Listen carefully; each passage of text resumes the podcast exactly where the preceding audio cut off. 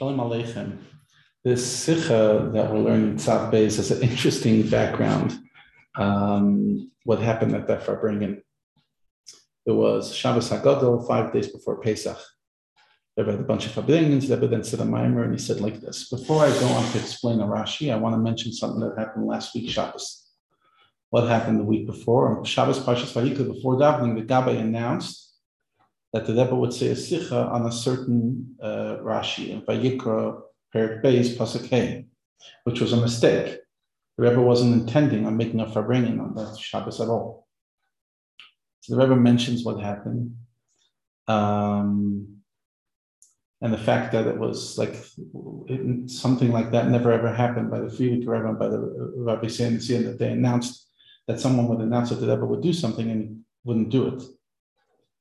Um, and he said well, the, the Rebbe spoke about various things. He said it was taka mistake, and uh, there's no there's no grudge, but ultimately it has to be vashkacha pratis.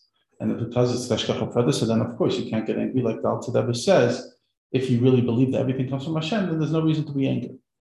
Now, even though it happened to a person with free choice, um, so the Rebbe says we already know what it says that the person who the thing happens to, that was decreed that was going to happen to them.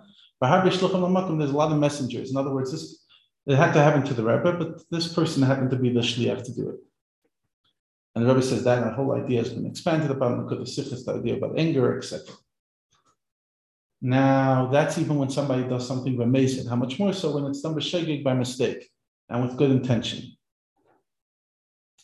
So therefore, there's no reason to be angry. However, because it did happen, so we have to think about what we're going to do going forward.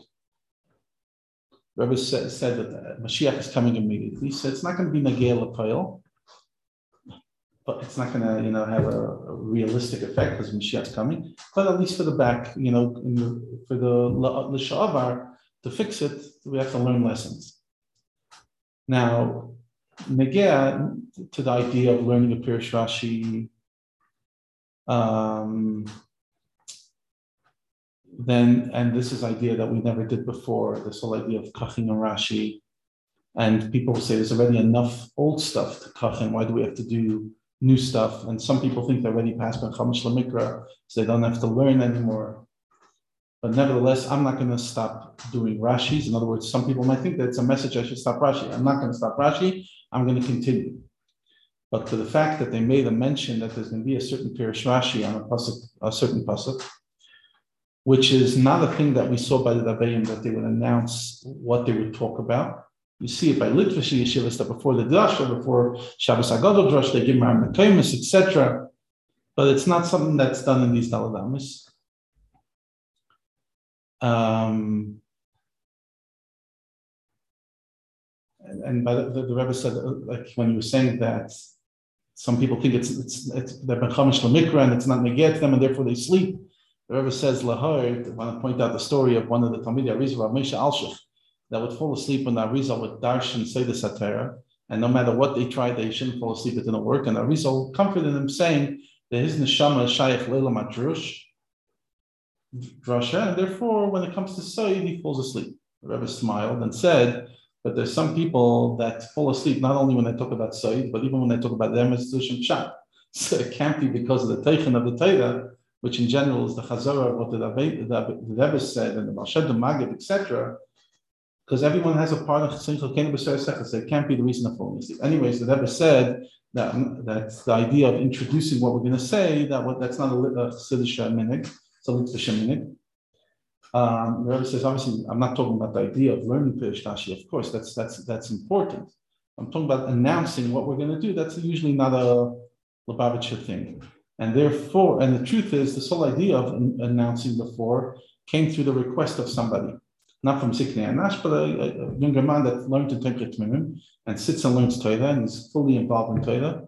And he, he pointed out that would help the Shem that they could be able to look first in Mefresh Rashi. But because this happened, there's room to say that's a simon that Lamaila, there's a kapeda on this nugget. In other words, is a not happy, and therefore I will stop announcing which Rashi I will say in the Fabeng.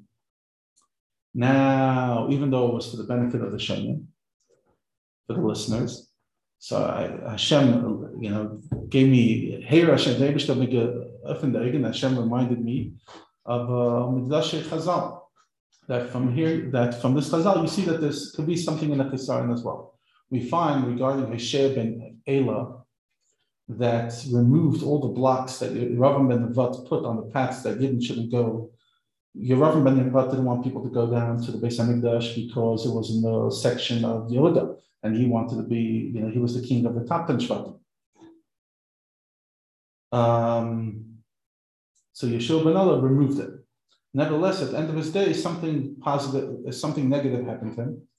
And the reason was the Chazal explained Yerushalmi because he took off the yoke, the, the, the, the stain of one individual and put it on everybody else. In other words, till then, people could excuse the reason they don't go to the Beis Hamikdash is Yerava. But now it was their responsibility, and now there was a lot more people that were held responsible. And for that, Hoshea was punished. So until then, it was Avin Shal Yachid, and now it became a sin of everybody. And again, when we don't say what Rashi we're going to learn, so you can't blame somebody who didn't kachin it because they didn't know what the kachin. It was a kachin in something else, whatever. But when you inform people about the Rashi and there's time to prepare, then when you don't prepare, it's not only a, a offense to so and so that was referring to himself, but it's a pekia, it's an offense to Rashi Kiriyachim. So therefore, for the meanwhile, we're going to stop announcing Pirish Rashi that we're going to talk about.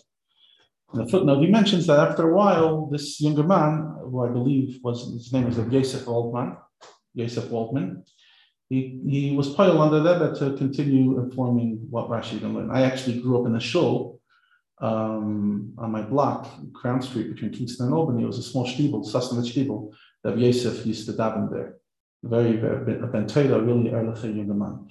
Um, and then the Rebbe went into this Rashi that we spoke about. And he spoke about the Rashi.